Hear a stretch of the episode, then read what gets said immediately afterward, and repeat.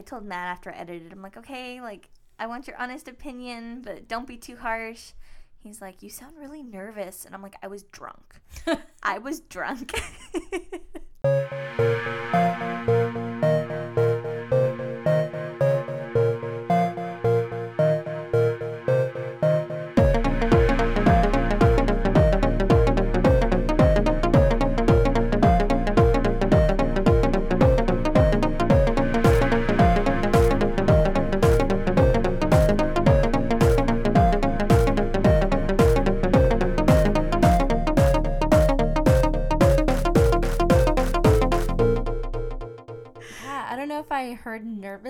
or alcohol. I mean, and like of uh, like in myself.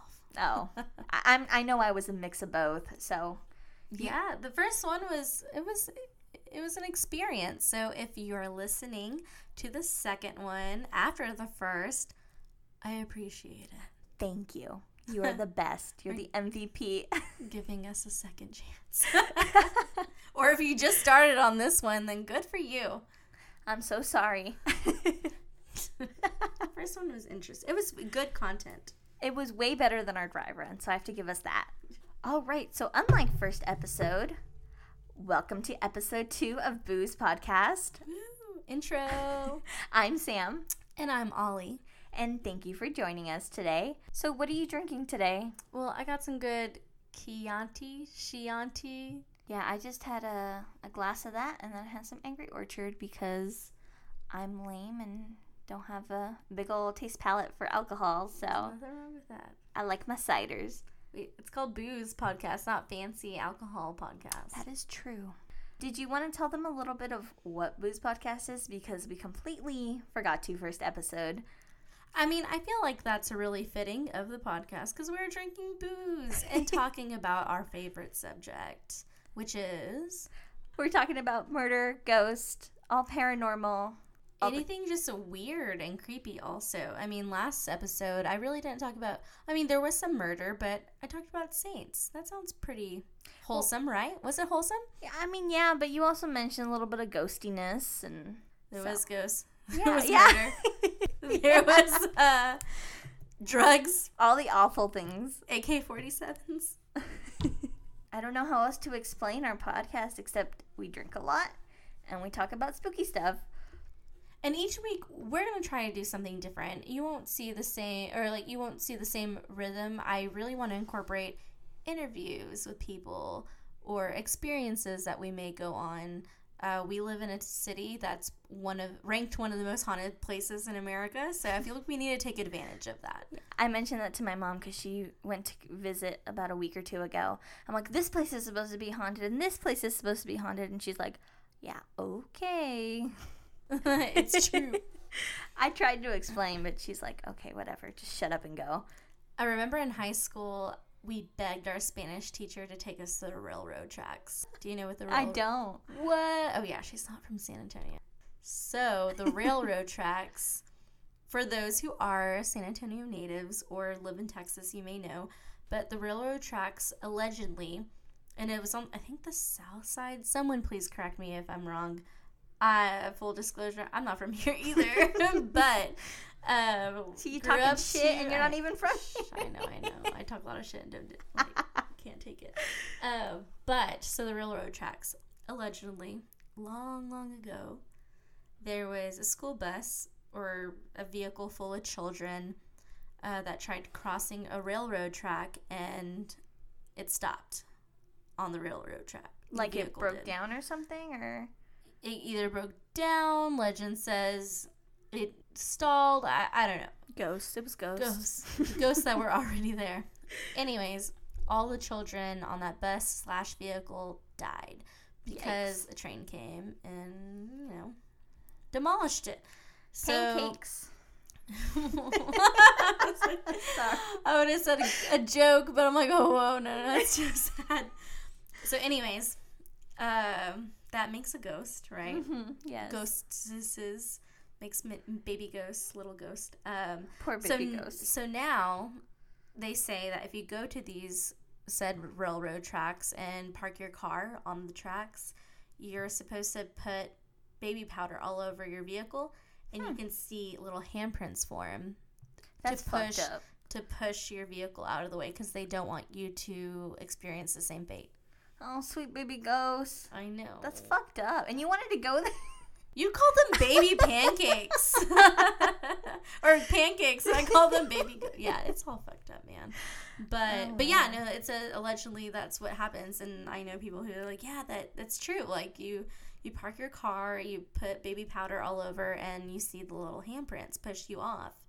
Um, I I heard that it's closed off now, like you can't go, but I haven't tried. I haven't googled it. Maybe we can. Um, Maybe do a little road trip. exa- I mean, like Yeah. probably like 10 miles away, not even that far.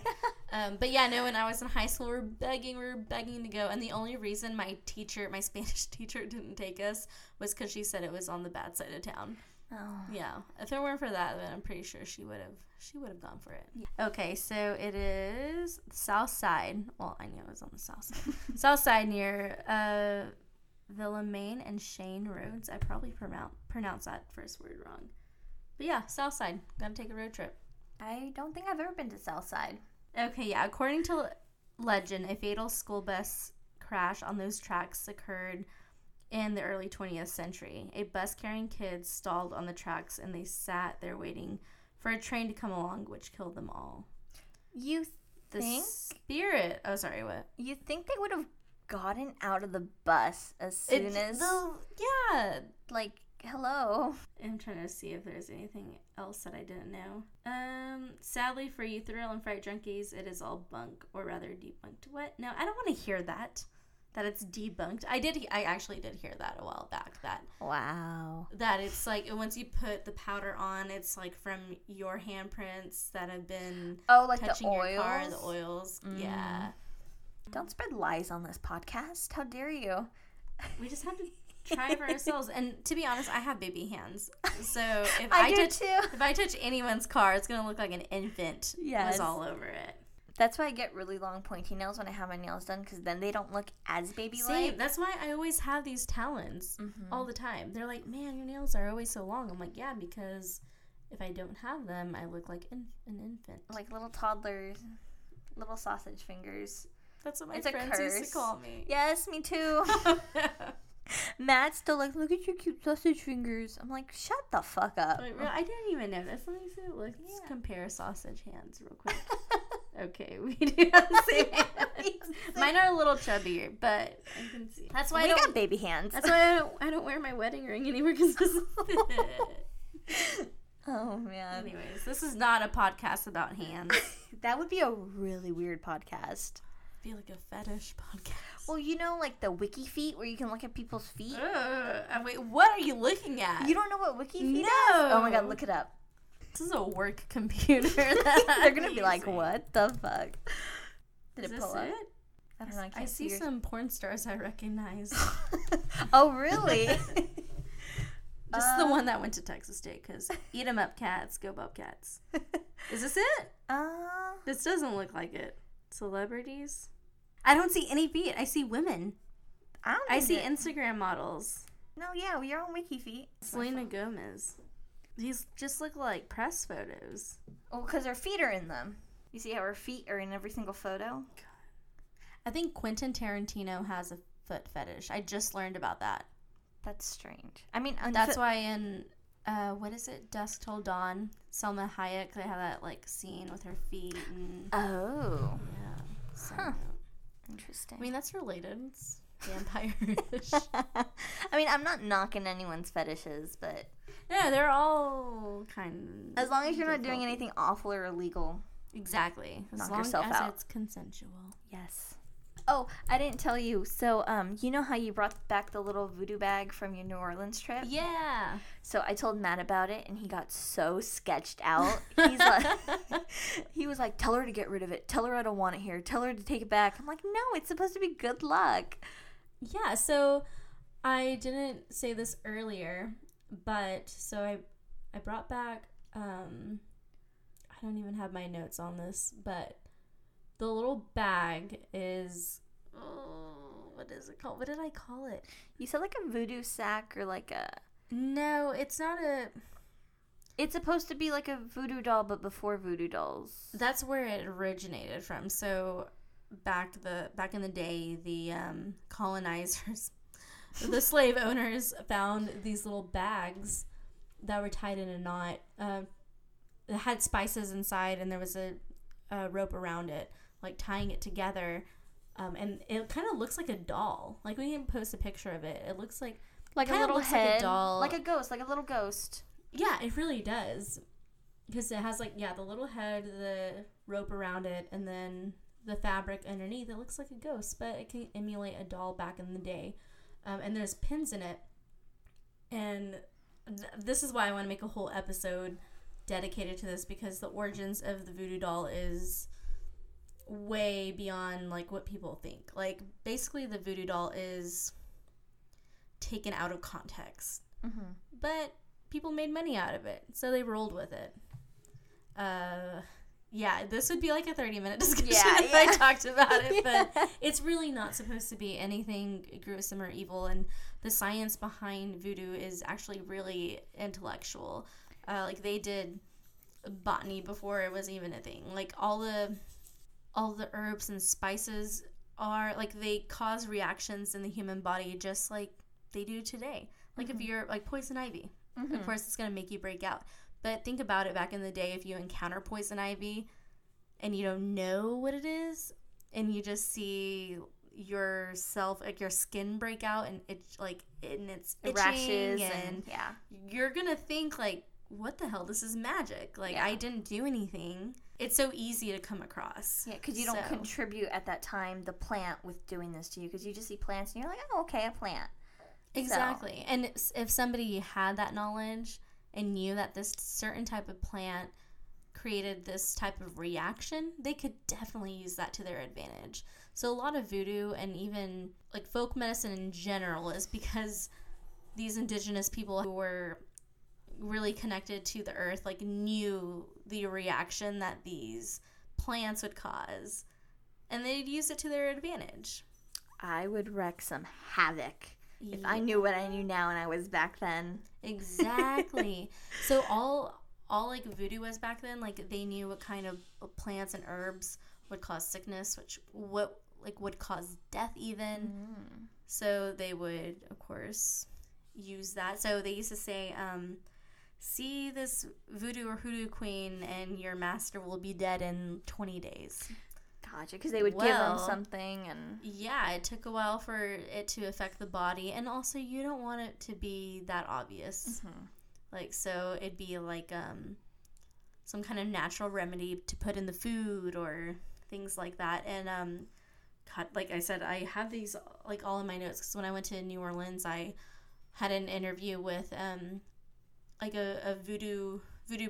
I wouldn't say he's a priest, but a voodoo expert and that's where I got the little the little bag from, and he gave them out, and, and he was really interested in the science behind it too. So they would use certain spices to throw off the dog's senses. Mm. Yeah. So at night, if you were a slave and you were trying to escape, you had one of those bags, and you would just throw it to throw off the sense of the dog, like the the sensories of the dog. That's crazy. That Yeah. is so smart. So it's all extremely intellectual. Yeah. But in the minds of The white um, folk. Exactly. It was magic. It was crazy. And that's actually where the word voodoo came from, was from the Mm, French. gotcha. Because once they enslaved um, enslaved the people from South Africa, like it, I'm like I can't really get technical. I don't know what exactly country or region it was from. Uh, they were boarding the ship and they kept saying voodoo, voodoo, voodoo. That Mhm. actually means spirit. oh. So they were calling on their spirits, like help me, help me, help me. Like the spirits come help. Like voodoo, voodoo, voodoo. Like they Mhm, didn't know mhm. what's going on. They're being enslaved and boarded on this ship and getting sent across the ocean. So they're calling to their spirits, their ancestors for help. So the French were like, "Oh, voodoo! Like yeah. there, something's going on." That's awesome. Um, I never knew any of that. I yeah, can't wait for you to like dive into this, but that's awesome. And it, it, there's there's so much to it. So that's why I really want to do it some justice and take another trip, learn some more, and then be able to bring all that information back. Um, And maybe next time I'll join you on that trip. And yes, please do. I'm I'm in love with New Orleans. I'm in love with the culture. I always invite everybody to go. Yeah, I've been telling Matt like, when are we gonna go? I want to go. We could take a train and just explore. Yeah, and it, really is. You can make it inexpensive. Like I Mhm. try to travel inexpensive so other people can enjoy it too. Yeah, yeah. Like my friends who haven't been out of the state or haven't been on a plane, um, even like I, they've been to New Orleans with me, and that's kind of like their first glimpse uh, into travel. And going to New Orleans is like visiting like the closest thing to Europe because so many cultures have influenced that city. gotcha. You I can love. see a little bit of like Spain, you can see a little bit of France, you can see like there's so much. Yeah, I so love their uh, architecture, like all Yes, their buildings and stuff. All the pictures I see, I'm like, oh my goodness, like so beautiful. Mm-hmm. So yeah, stay tuned. We'll have a New Orleans filled filled episode. Can't say when, but eventually we'll get there. Oh yeah, stay tuned. All right. So, anything new going on in your life, or just the same old? Same old, same old, man. what about you? How are the pups? They're good. They're being pups, shedding everywhere. So, you know. Say, oh, oh wow, something did new happen. My my little one, my Hercules, he got neutered. Please spay Aw. your dogs. Um, fix your dogs. How old is he? Well, he's a little old. He's a little older. I was so scared. Were you? I was really scared because he's tiny and Mhm. I'm crazy about my dog. Like I am so paranoid all the time. a little Maltese, right? Mhm, Yeah. Yes. And then, what's your other dog? Hildy. She's a Hildy. re- she's a rescue. I'm saying that I say that in a good way, and I'm embarrassed that Hercules is not. But adopt, don't shop. yeah. Yeah, she. Um, we got her at the shelter. We got her the first day she came in. Oh. She was so like fragile and scared and shy Yeah. and timid. Wouldn't even look you in the eye. Her ears were down and. Um, yeah, now she's a completely different dog. Yeah. And she's a. crazy. We think she's a Dutch Shepherd. Gotcha, gotcha. Yeah, She's cute. They're both really cute. yeah. No, they they're they're the dynamic duo. Do we count cats? Are cat cats a thing? Cats, I mean, I'm super allergic to cats, but cats are a thing. I do have a cat. oh, you do? uh huh. You don't have any pictures of your cat on Facebook. How dare you? Because she's not what I wanted. I feel so bad. I'm the worst human being. So mm, Gabriel and I are like, all right, cool. We're getting getting a cat, and I told him I want the smallest, fluffiest, cutest cat. hmm So That's where you went wrong. expectations. so we go to the shelter. The shelter had a, a kitten event. It was a kitten event with all the Mhm. kittens because they were overpopulated that weekend. hmm And um, I was like, cool, let's go. Well, we didn't go. hmm So we went the next day. We went to the next day to the shelter. Surely there are kittens. There were only there was only one cat. There was one cat that no one wanted. That should have been your first hint. But Gabriel, being the person he is, always gravitates to what's broken. Oh. Are you talking about yourself? whoa, whoa. yeah, I was like, oh my God, that's. Wait, wait, wait a second. Maybe I'm the cat. now. So this cat, I mean, it wasn't really tiny. It was kind of like an adolescent. It was probably Mhm. in its tweens, hmm Angsty tween. angsty tweens. Um, its eyes fucked up. it's a black cat with a fucked up eye. oh. Nobody wanted her, and even the the shelter was like, "Yeah, we had our event and it was really successful. All all of our cats got adopted except for this one." That's so sad. And then Gabriel just picked it up and it snuggled. She snuggled against oh, him. Oh, she was super tricking you cute. guys. Yeah, and he just looked at me with his puppy eyes and he was like, "Babe, we need her. Oh. She needs us." I'm like, "Ugh, this cat is so." ugly." And Oh. I've always wanted a black cat, but she wasn't fluffy. She was like a scrawny little cat. I'm like, Mhm. all right. I'm like, whatever you say, babe. So we got the cat. Took her to the vet. She has like feline herpes, Mhm. like all kinds of issues, and her fur starts falling off of her eye. She looks she's like a little rough. Scarface. Yeah. I don't know. The more you talk about her, the more cute she sounds. So She's a pain in the. I mean, she's cool. She's cool. Now she's she turned into the dog's cat.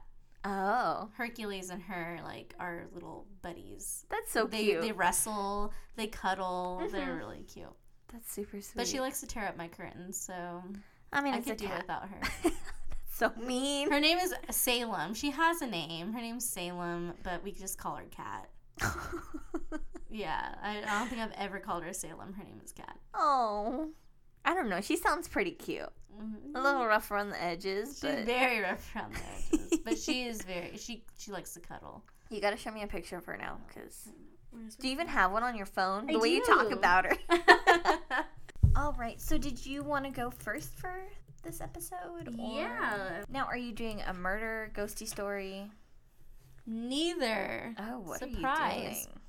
All right, so a while back, when we first started this podcast or attempted to start Mm-hmm. our first date, we date, our first time together, I canceled because I was sick, and I felt so bad. Oh, I the day hate you had canceling. the fever. Yeah, I had Yeah. a fever mixed with it was just I did not feel good. I slept all day, so I woke up at like eight o'clock, nine o'clock at night, and Gabriel was like, "Hey, we should watch Hereditary," Oh. and that's when I was like, "Hey, that's a great idea." yeah, I still haven't seen that Because, movie. well, if you're listening and you haven't seen that movie, well, you should have already. I mean, I'm not going to give you any spoilers, but because I feel like if I talk like talk about this subject, you're not going to know what I'm talking about um, in regards to the movie. But you might want to stop and watch it just to have that background information. But I'll navigate you through this through this journey. So, anyways, I was watching that movie and it shook me to my core. What I do when I watch movies like this is I research it and I want to find out more about what inspired it. Mm-hmm. So, my topic today is Paimon the demon, Ooh. the demon king god, which I'll kind of uh, explain. So, if you haven't seen the movie, it's okay because you'll just come in with a knowledge, like blank knowledge that this demon exists. So, if you have seen the movie, you know that Paimon is the demon that's kind of intertwined within the whole thing that you kind of learned about later. But this demon is actually based on actual lore, I want to say. Like, so Mhm. the demons are so complex because they exist in the Bible. If you read the Bible, which I'm, I only know because of the research, but they are also replicated in cultures around the world, which we'll go into a little bit later. But, anyways, Paimon is a demon, and he made his first appearance in, a, in an anonymous grimoire.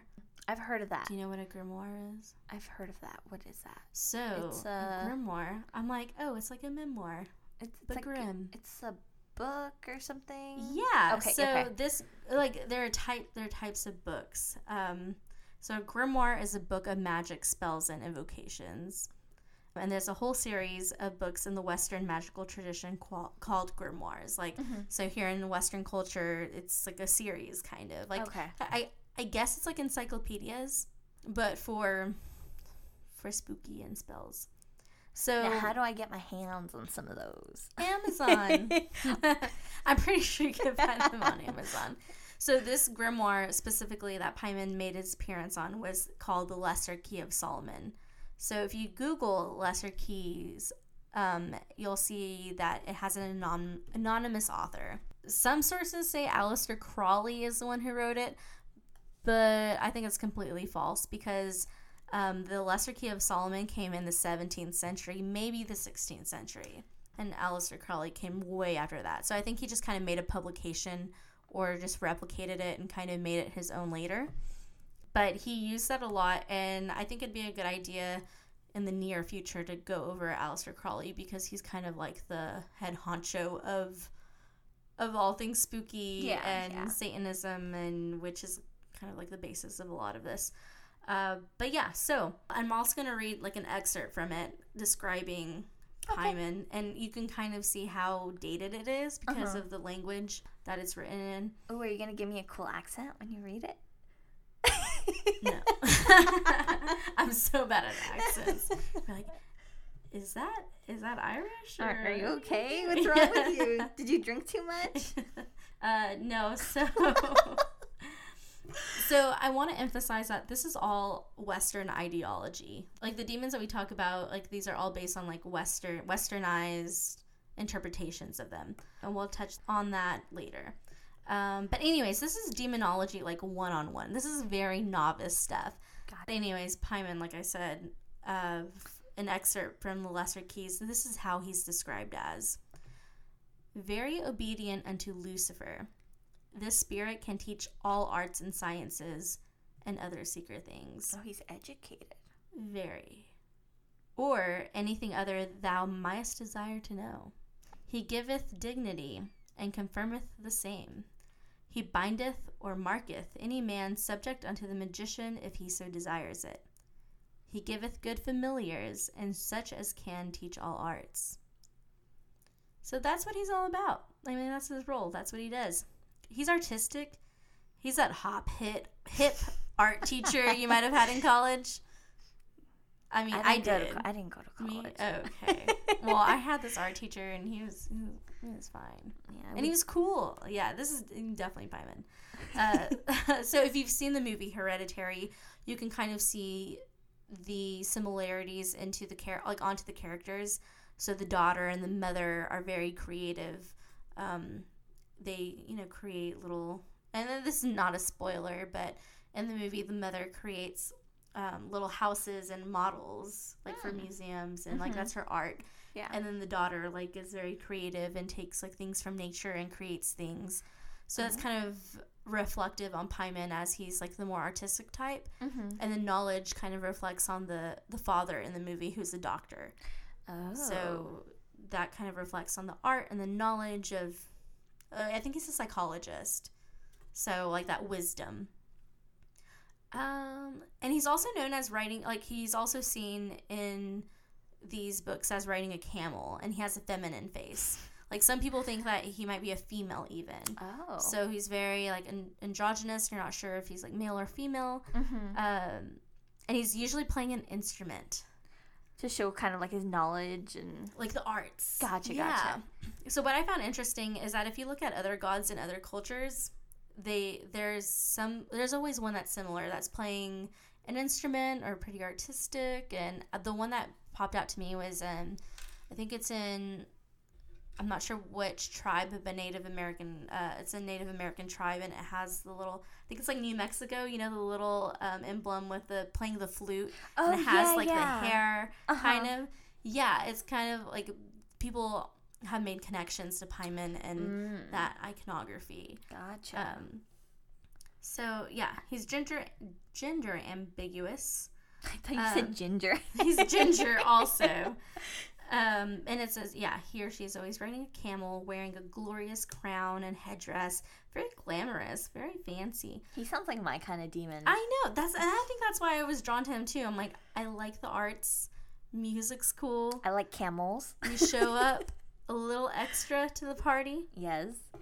Um, so in Solomon, it also states that Paimon is the ruler of 200 legions of spirits, most of them angels, and that summon him. Um, but if you summon him, thou must make some offering. My mother is calling. Um, she knows you're talking about demons. She's like, Excuse me.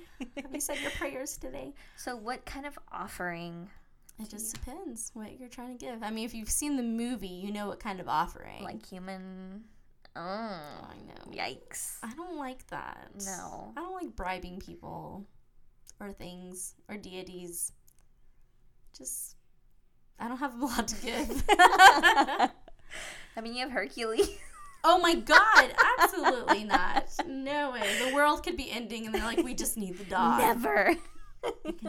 Take me instead. Take like, Salem. yeah. Uh, I have this black cat you can have. No, it's terrible, my babies.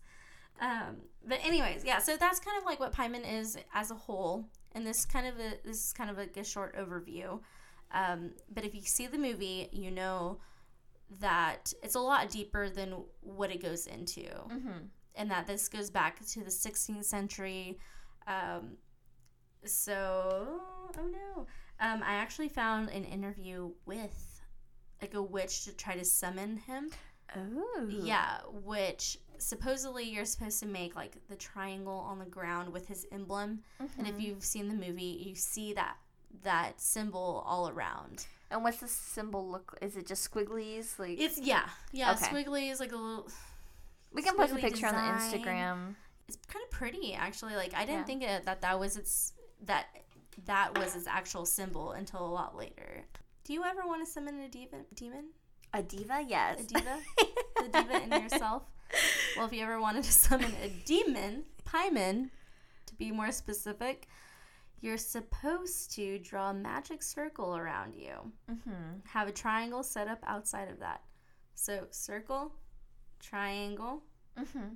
and then you have to be wearing the sigil, sigil of the demon you're trying to summon.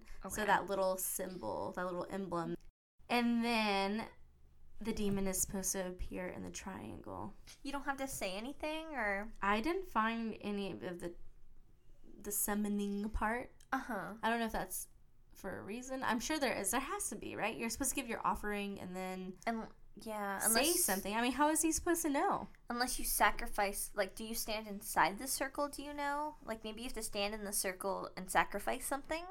Oh well, yeah, you're supposed to be inside the circle because Uh-huh. you draw it around you, Um, and then you have a triangle set up. Like you draw the triangle, and then you get inside, and then you draw a circle around yourself, and then you're supposed to be wearing the emblem already, Hmm. and then you summon him. And do you do the sacrifice after he pops up, or I don't. It doesn't. I don't think it has to be a sacrifice. Just like an offering. gotcha? Pizza. Yeah. Pizza would satisfy me. yeah, yeah, no, see, I mean, we always have pizza. And if you do it right, which I'm like, how are you supposed to do it right? You didn't even give me all the instructions. But you're supposed to see the physical form in front of you of the Okay. demon. Okay. But then I'm like, what would you do if you saw a demon in front of you? I would probably freak out, honestly. Same. Like, no, thank you. I couldn't probably couldn't even tell him what I want. So so yeah, then you know he comes up, you see him, and then you tell him what you want. So for example, I would do that on Sunday, and then say, hey, I really want this new job. Hook it up for his sister, and then On be like, Monday, you'd have your Austin job. Maybe, yeah. Hook it up for your girl. Bam, there you go. So that's one way to get what you want. Um, but things always come with a price. Well, that's up to you. But basically, what does he not do? He knows everything. He can tell you the future. Mm-hmm. He can give you what you want. He Mhm. knows art. He's super hip. Like, he's a cool guy. Kind of scary though. But then going back to what I said earlier about it's all westernized. And I say that so every time we talk about demons, if it's from here until forever that we bring up a demon, I always try to take it with a grain of salt because the demons that we know of now that are in like the Bible or in any kind of Western script, they you can kind of find them in other cultures like have been around before Mhm. these texts existed. Yeah. So, for example, have you seen The Exorcist? The old OG Exorcist? I have not. Okay. Well, I. The look of disappointment on your face just now. the Exorcist is one of those movies that scared people to its core. Like, it ruined my dad. Like, he's so scared of everything. Like, he told me that as a kid, him and his brothers, they made this little device of the string that went up the ceiling fan and down to the light. So, So they, they could could tur- turn the light on Oh whenever they got scared because that movie scared them so bad Oh. um, but if you've seen the movie, uh, the mo- the demon, not the demon, yeah, I guess the demon that possesses the child. Um, archaeologist finds like a relic of that demon. Um, Uh-huh. in I guess they're excavating a site in Africa or there's so- there's somewhere that's not here. Um, and it's it's Pazuzu. Pazuzu is the demon that Isn't that the demon that if you say his name, he's more likely to appear? is it. I think so. So Oh, stop shit. saying them in my house. Like I thought that was what is a Bloody Mary? Whenever you'd see it in the mirror. flush the toilet and turn off the Oh. lights and I didn't know you had to flush the toilet. I don't know. I think it was You like just had to say it like three times in the mirror and she'd appear or something. Yeah, no, I think my school was like you flush the toilet like three times and you spun around and you had a candle in the bathroom or some stupid shit like that. Yeah, there's a lot of extra steps Yeah. California people. Um, y'all have a water problem. Y'all should not be wasting. exactly. Who That's why we have a water problem. So, anyways, this uh, demon who shall not be named. Yes, the P word. Paz. We'll call him Paz. Paz. that? So, uh, yeah, he's in The Exorcist. However, uh, I mean, he's he's seen as like a demon that you know possesses children, but um, that demon is actually a god in African culture, in African uh, several African tribes Oh. yeah, it's actually a god. So this god is alleged to, or like in these tribes, this god is looked at to save children from Lilith, because Lilith wants your child. So if a mother is pregnant, they pray to this god and seek for his protection because that god is going to protect their child from from Lilith Mm-hmm. and that child will you know become will be born and be born healthy if you if you pray to him Gotcha. And who's Yeah. Lilith? so lilith which whenever i heard that i was like wait a second isn't lilith in the bible Yeah. lilith is allegedly like the um, who came before eve but who is like metal and decided not to abide by the rules Mm-hmm. Um, and who went off with satan Yeah. um, I think. I don't quote me on that. Um, but so I asked that because I got this information from the voodoo expert in New Orleans, and he said yes because he said yes Lilith, but because you see like Western culture and like these tribes merge, Mhm. so Lilith is kind of like the same idea but with a different name, like. oh. Yeah, so it's just been Lilith, as far as I know. That's how, that's how I, I understood it. Um, but yeah, so whenever archaeologists excavated all of these these tombs, these um, burial grounds, they would see mothers with or like women with this little artifact Gotcha. that looked like the Pazuzu, as Okay. you'd see in The Exorcist. Gotcha. Gotcha. So they would have that little um, that little relic, that little statuette to protect them, protect their child Mhm. from this other being that they thought would harm their kid. Mhm. So in The Exorcist, this demon harms a child, which in this African culture or African tribes, that would do the exact opposite. It's for protection. That is so weird how it just gets all twisted. How it evolves. Yeah, Yeah. it evolves because whenever you think about Christianity, people want to convert. yeah. and then they kind of make what people believe in Awful and horrible. exactly they kind of twist it to make it like they demonize it Mhm. so that's why you see a lot of these gods that used to be back in like ancient times turn into demons later in the bible But that's really it was so hard to find online Yeah. so i i heard about this by having this discussion with um, this voodoo expert in new orleans but whenever i try to google like pazuzu and hoodoo or voodoo Mhm. it was so difficult to find. yeah. And the one article I found that said like the truth about Pazuzu or whatever, Yeah. I clicked on it and it wouldn't let me go because I'm on my work computer. Of course. Exactly. It was like not not a trusted site. Your company's like, no, not here. what the hell are you looking at? Flag.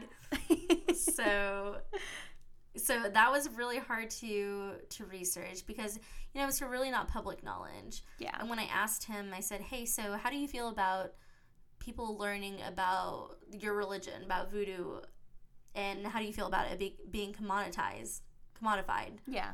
And I mean, his opinion was, you know, we, I think it's fine because you know you make money off of it. People want to know. People want to learn. They either go to the the commercialized like French Quarter and then get something that's not really legitimate, but eventually they're gonna find their way to me Yeah. and they're going to want to know more. They Yeah, or they're yeah. going to want to learn the truth. But um, on the other hand, people who actually practice this are afraid to come forward and talk about it because back in the day, you would be killed for it, or Yeah. you'd be killed, you'd be thrown in jail. Like it was so taboo and so vilified that it wasn't a thing. Like you, it was non-existent. You acted like you didn't know what they were talking about. Gotcha. Like, hey, you know about voodoo, voodoo, hoodoo? Like what? Who? yeah, what is that? I don't know what you're talking about. Exactly.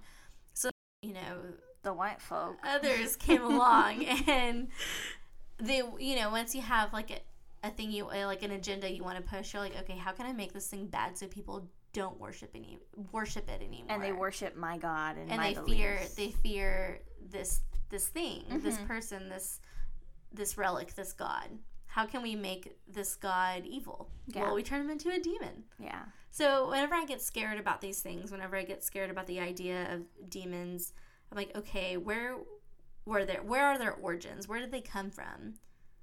And how did they become what they're known as?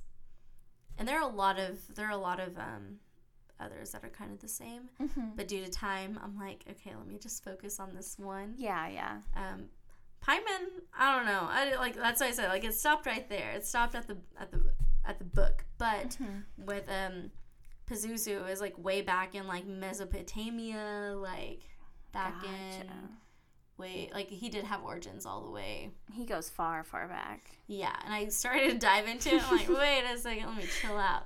That was just an example of how how demons can kind of get altered or demons become who they are. Gotcha. Yeah. That's so neat. hmm So it, or maybe I just like created all of that to make myself feel better about watching Hereditary because it terrified me. That's funny. I still need to watch that. movie. That's the with the little girl that does that tongue click, right? oh, oh yes. Oh, it so scares me. My little brother said that he watched that movie on a date. Oh, well, he got some snuggles after that. No, he said I dropped that girl off right after. like Dakota, that's like the perfect cuddling movie after because you're like scared. He's like, no, we were driving home and she went, Oh, and I said, you're going home. get out of here. Walk out. Yeah. But so that's that was my topic, and as I said in the first episode, I like to learn about what I'm scared of. Yeah. I'm scared of that movie. That's so funny. No, good. That was interesting.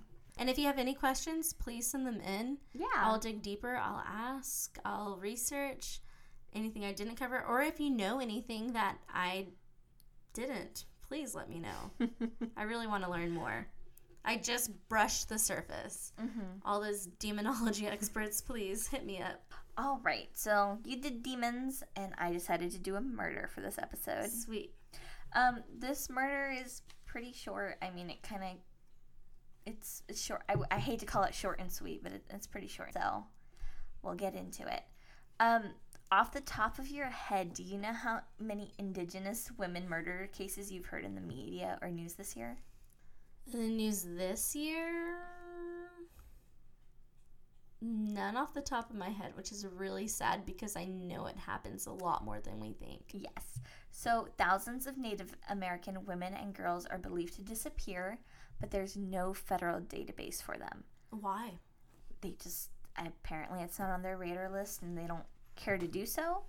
So they've never really created one. Um, which is really sad because they are some of the highest ratio of, per year from records that i've seen. There's no official database but from what i've read and what i've researched they have a really high percentage of every year of just missing or you know being found murdered. So when you say there's no federal database, that means that they're that the crimes that happen against them or their murders aren't being recorded, just in the general census at all. So like the media will kind of briefly cover them but they're not collected like federal or um so So if you were trying to Google, how many a How year many a year? you're not going to find anything oh man, yeah which is insane to me um so i thought i would cover one of these stories because i mean no one talks about them and they need to be talked about and uh, today i'm going to be telling you guys about 22 year old savanna lafontaine greywind um, and her dakota name was where thunder finds her and she was born on august 9th in belcourt in 1995 oh my Um, god, she was so young. yeah, she when this happened, she's actually a year younger than myself right now. Just to think and put myself in the perspective that someone of my age went through this and no one really seems to care just breaks my heart. Um, so she was 5'4 and she had some long, brown, beautiful hair and green eyes. And I actually have a picture of her that I wanted to show you. Just like she was beautiful. Oh my god. Yeah. Oh my god, she's super pretty. Look at that hair. Yeah, yeah. Oh my god. So- that makes me so sad. I know. So we'll post her picture on Instagram and all that. Um, but she lived in an apartment in Fargo with her mother, father, and 16 year old brother. Uh, she was a certified nursing assistant in Eventide, Fargo, at a senior citizen residence. Her and her boyfriend Ashton were expecting their first child together, a daughter, in late September of 2018. So, Savanna met Ashton in middle school and they had been dating for nine years. And when they discovered Savanna was pregnant, he was living and working in Minneapolis, but he moved to Fargo in anticipation of their daughter's birth. They had recently signed a lease for an apartment of their own in North Fargo and planned to move there on September 1st. But on August 19th, 2018, 12 days before they were supposed to move in together, Savanna disappeared.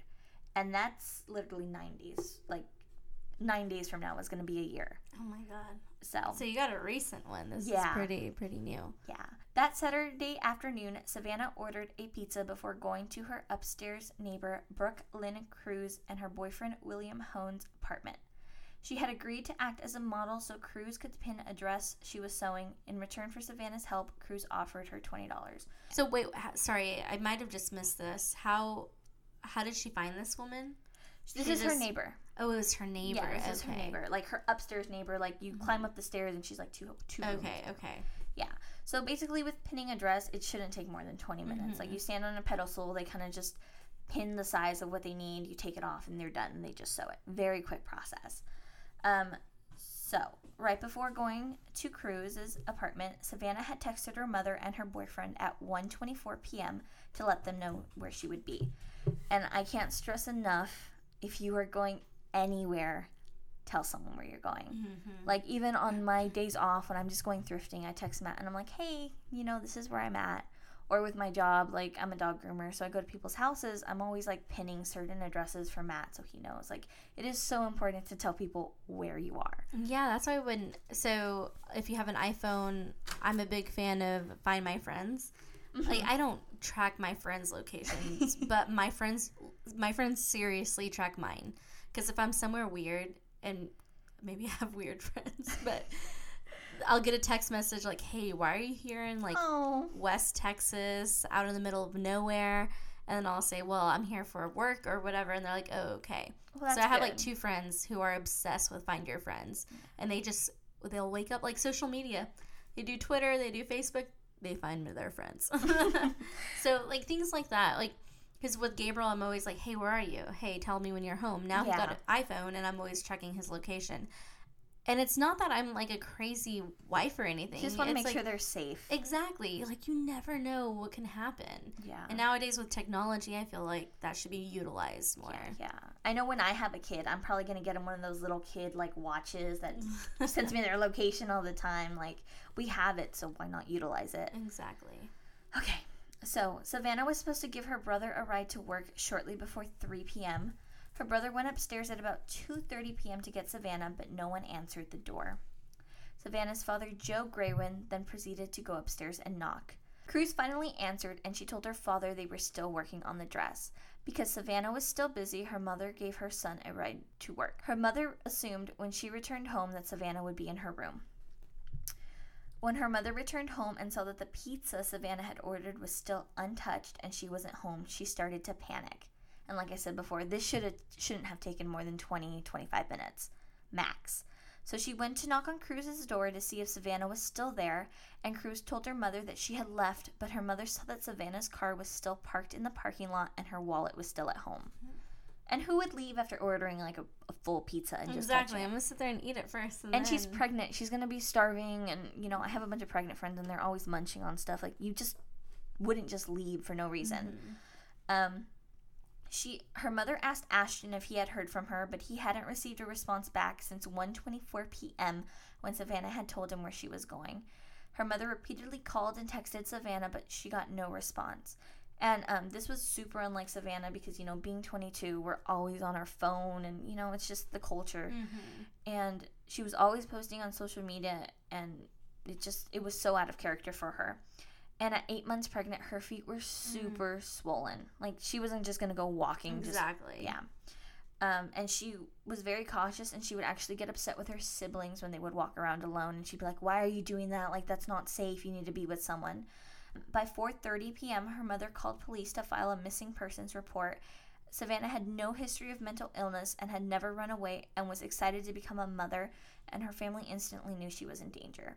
Police knocked on Crews's door at 5 p.m. They searched the apartment and again returned to another search the following day, which was the 20th. At this point, they were searching for a missing person and not a body. That is super important because if they were searching for a body, they would have found her sooner. Mm. Yeah. Wait, and why is what's the difference? So when they're searching for a missing person, they kind of just scour around and kind of like maybe like open a closet or something just to make sure that the person's not like being held captive or anything like that. If they were searching for a body, they would be pulling stuff up and under and just doing a deep, thorough search of everything. Um, so Have the dogs out. Yeah. Like have people out searching fields and Yeah. areas. it wouldn't be them just going, "Hey, have you seen her? Do you know her last location?"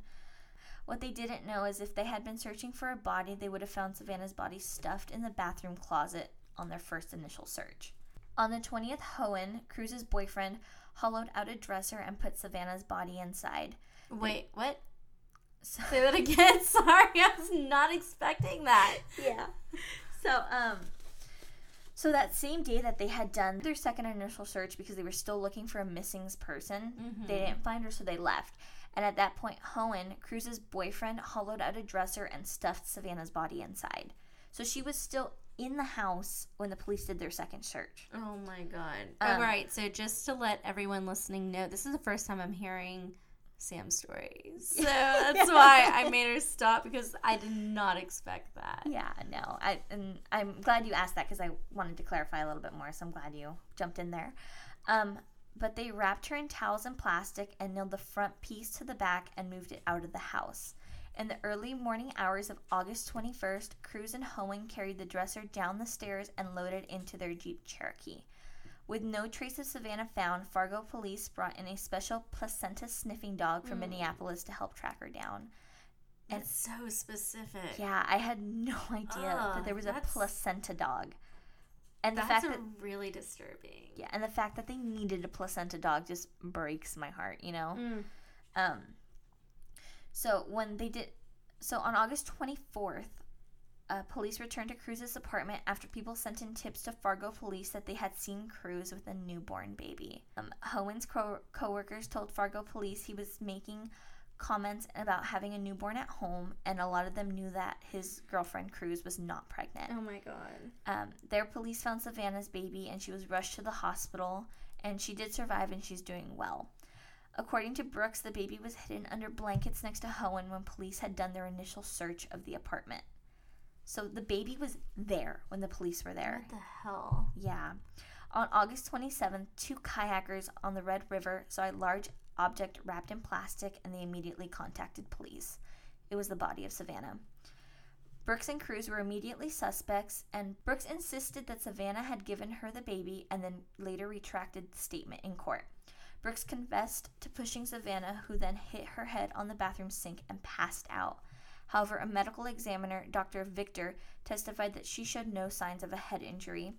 So we don't know how Brooks ever got Savanna on the ground.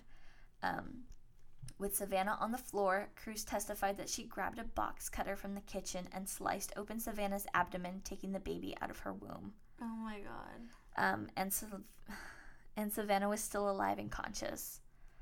So Wasn't there an I Survived story similar to this? yeah, and I feel like this happens a lot. I say a lot, like it's not t- a hundred times a year, but more than it should happen. yes, yes, there was just a case. I believe she was a San Antonio woman. from Texas. At She was from Texas or something, and she had her baby cut out of her, and she died. I think. She- It was um, someone was advertising on Facebook. It was actually Facebook who who solved this crime. Yeah. Did you follow that? I, I Where it was a woman. This fucking psycho woman had posted, "Hey, I have baby clothes for sale." I remember reading that. Yeah. that woman, that this young, so very extremely similar to Savanna, was pregnant, came over to see the clothes. They ended up killing her and taking her baby, Yeah. and then went to the hospital even with the baby, like trying to say like, "Oh, I just went into labor," trying to claim it as their own. Yeah. Yeah. And the. Posted pictures hmm of themselves. It was disgusting. Like that is beyond like psychopath. Yeah. It, it's so sad. And I believe that baby passed, right? He did end up passing away. It, hmm. I think I'd have to. did. And I think someone allowed her to visit him in the hospital afterwards because I saw a picture that. It was it was during it, like Oh, because it the baby during. was in NICU and then Mm, the mo- like the woman who claimed to be the mom came and was trying to yeah. was there at the hospital and then they put the piece Facebook put the pieces together Yeah. because this woman was missing and they found out she was actually dead. It, it's sad. It's sickening that this happens. And like, I can think of like four cases off the top of my head where Mhm. this has happened. And Similar cases. It should be like none. This should never happen. So Savanna was alive and she was drifting in and out of consciousness. And when Hoehn came home and saw Crews on the floor with Savanna trying to clean up the blood, he asked if she was dead. When Crews said she didn't know, he then proceeded to grab a rope from another room and strangled Savanna. He turned to Crews and said, If she wasn't dead before, she is now. Mm. Yeah. And Dr. Victor told the court that he wasn't able to determine whether Savanna died of blood loss or strangulation. A judge sentenced Brooke Crews to life in prison without the possibility of parole. She made a testimony that she was extremely sorry to the family and all this bullshit about how she feels awful for it. But since I can't do that, I can take responsibility and accept the consequences of my actions. The person I owe the biggest apology to is not old enough yet to know that any of this is going on. I realize that. I realize the impact that my actions have had on the family, the community, my family, and it's no light matter for me.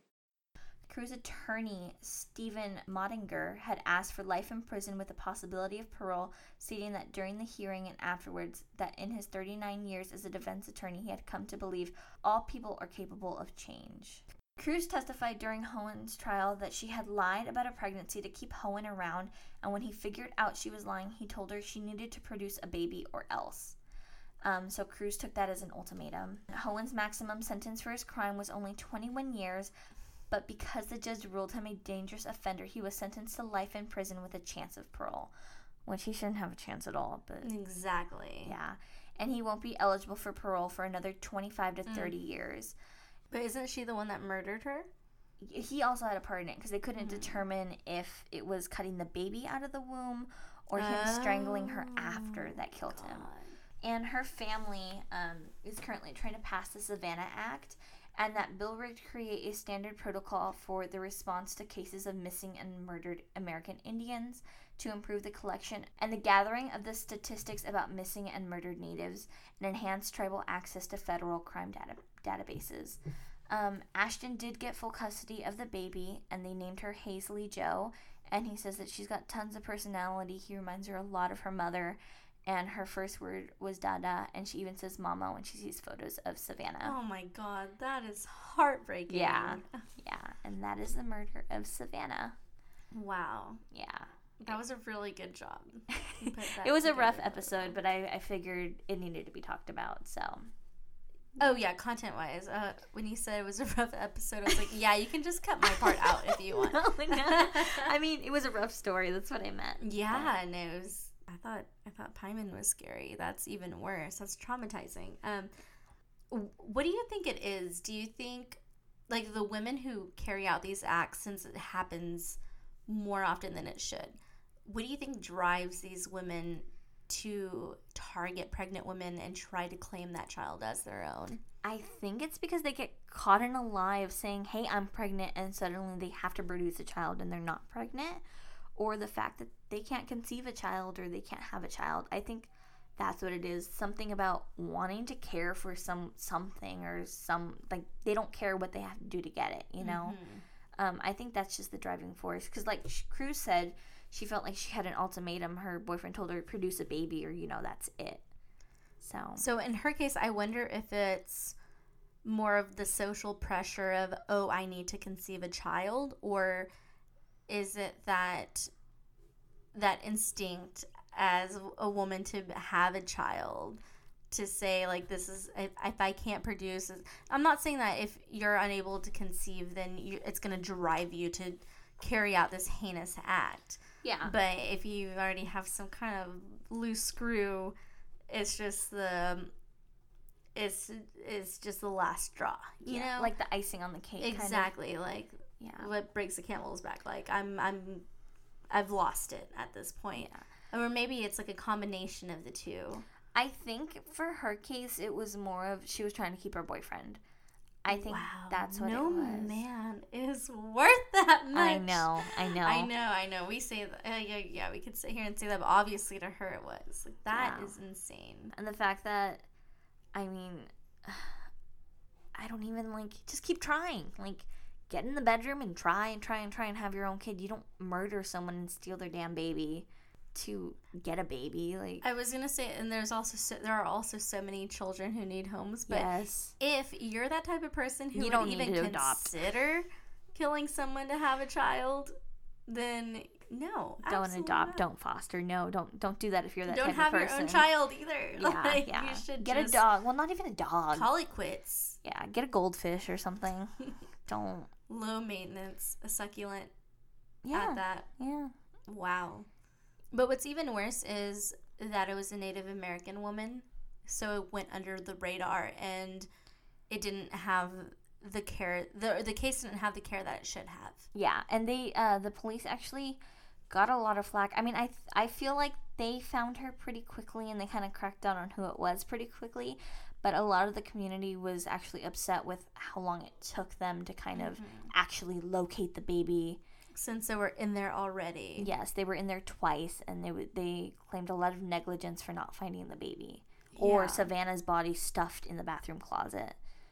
Yeah, you said it was almost a year ago. So um, that's pretty fast because it it had the potential to go on. Oh, see, maybe the baby, like having the baby, like the baby's proof right there that there is something not okay. Yeah. This wasn't a missing person.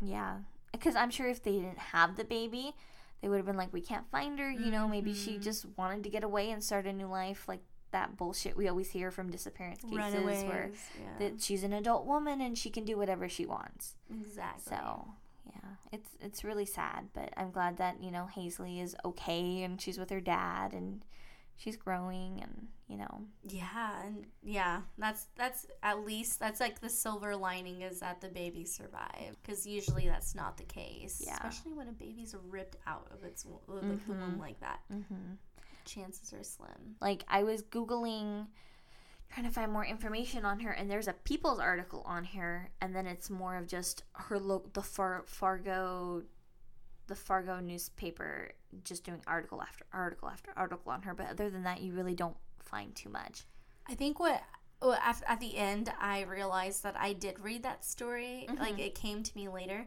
but I remember reading that the headline was more about the father and the daughter. yeah because the people article was about the dad and the uh, the baby Mm-hmm. Yeah, it- that- I think that's the one I read. yeah Like saying, like murdered woman's daughter, like speaking and walking and- yeah. And I'm like, wait, what? Like, who? Well, hopefully, hopefully that that act gets traction, Mhm. and that missing women, indigenous women, have the, get the justice that they they deserve. Um, at last I've heard they're struggling really hard. It was gonna get passed, and then they didn't get enough votes, so they're still trying. So How do you not like? Who doesn't vote It doesn't- for that? it- or maybe there's there's no- not enough awareness that it's happening, so not enough people turn out. But who's who's voting against it? exactly, there's no negative consequences for having a database for this. What do you have to lose? I guess maybe it looks bad on them, and that's all they care about, which is really shitty. But they face a lot of just awful. What's the word? Uh, well, not well. They do face racism, but like dis- I guess discrimination. Oh sure. Yeah. Mhm. And this will this will probably this probably won't be the only case that we cover of like an indigenous woman being murdered, kidnapped, whatever, gone missing, and it uh, being overlooked, or just a minority in general. Um, I mean, we hear a lot of the cases, like the more mainstream cases, but it's like cases like this where you don't hear about it until later, and there's like a happy, cool story that It's all wrapped up with a bow and can yeah. write about. Yeah. Um, and I know when we talked about this podcast, we just didn't want to talk about like the beautiful blonde like victim that you know was the beauty queen and everyone loved her and was popular. Like, What we- could have gone wrong? yeah, perfect family and which it's good to follow those cases and learn about them, but we also need to talk about the Hispanic victims, the Native American victims, the African American victims. Everyone is important, and I feel like a lot of podcasts kind of only talk about the beautiful blonde, you know. The ones that are more scandalous. Like, Yes. oh, that could never have. Like, how could that have happened to the girl next door? Where there are so many cases of even women, like sex workers, Yes, who just yes. missing, and it's like no big deal. They victim blame, completely victim blame, and Mhm. that's that's not right at all. And then I hear, or like you could probably say the same argue, or you probably hear the same argument in these minority groups. Like, oh well, it's just crime ridden. It's because of Yeah. crimes. Like I, I think I listened to a podcast the other day where it was a young woman who um, went missing and who turned out like turned out wound up dead because of like a they alleged that it was a dr- bad drug deal. And okay you could have found her a lot sooner though. You delayed and delayed and delayed, and and even if you know, if you're listening and you know of a case that hasn't received that, not that you want like a murder to receive a lot of publicity, but more awareness. There's a situation where a crime had happened or something had happened and no one really covered it, or I feel like it needs to have some awareness. It's because of the case. situation. Yeah, anything. Yeah. Like, please share that with us. Like, it, it's really hard to find these cases to begin with. So, if there's something that you want people to know about, please let us know. Like, exactly. those are the things we want to talk about. The things that are unknown, not aren't known, talked aren't- about. Yeah, aren't as Yeah. popular.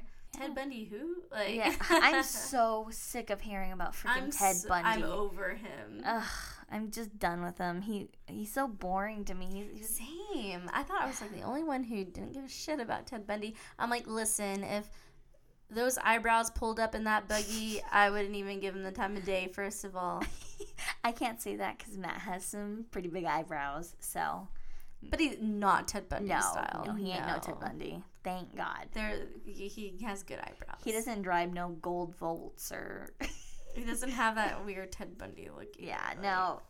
That weird stare that Ted Bundy has. Like he's trying to concentrate on something in the distance and he just can't focus. Yeah, like he's seeing through you. Yeah, ugh. I think that's just like a murder stare. a murderous look. But if something ever happens to me, it was definitely Gabriel. I want everybody. I want that to be public. A hundred percent. Even if it wasn't him, he'd be in jail and couldn't marry another woman. Well, he could, but you know, I don't know. There's some weird like prison girl fangirls who go after like that guy who just killed Shannon Wa- Watson, Shannon Watts, the the Chris Watts, the husband who just killed his wife and his two daughters. mm-hmm, mm-hmm.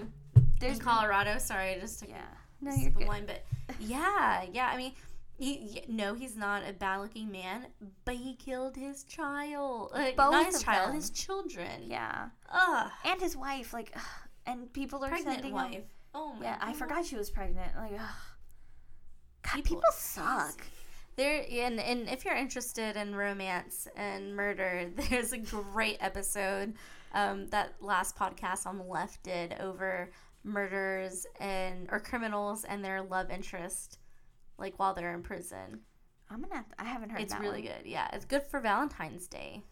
Pop it in and listen to it with your honey, a real romantic over some glasses of wine. and then ask them. Gabriel's asked that before. Hey, if I were in jail, would you still? No, Bye. no. He's like, damn, you'd probably snitch on me too. Mm-hmm. oh yeah, I've had this conversation with Matt. I'm like, if I ever Sorry. murdered someone, he's like, I would run straight to the police. Okay, so I we're on like, the same, thanks. the same team there.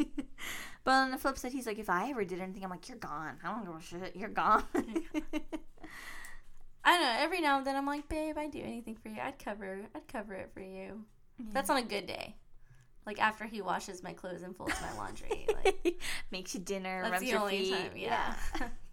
I'm very glad we got to end this on a like light, positive note. Yeah, because that was a heavy story. Because I was thinking, oh my god, how are we and I was stumbling over my words because I'm like, okay, I totally like brought down the mood hardcore. Well, thank you guys for listening to episode two. I appreciate it. Wow, too. But yeah, no, thank you. Thank you so much. Please, please let us know your thoughts, your comments, questions, concerns.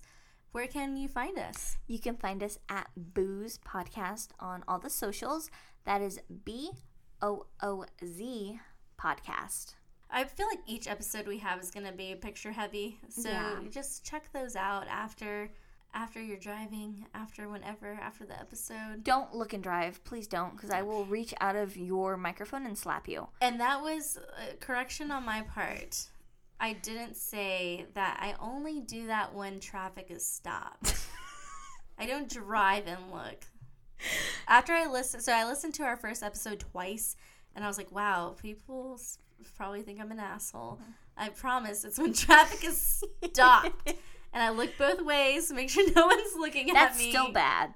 I should When slap you. stopped, really? That's still bad. Yeah, you should know better. All right. Well, I'll make I'll make a promise to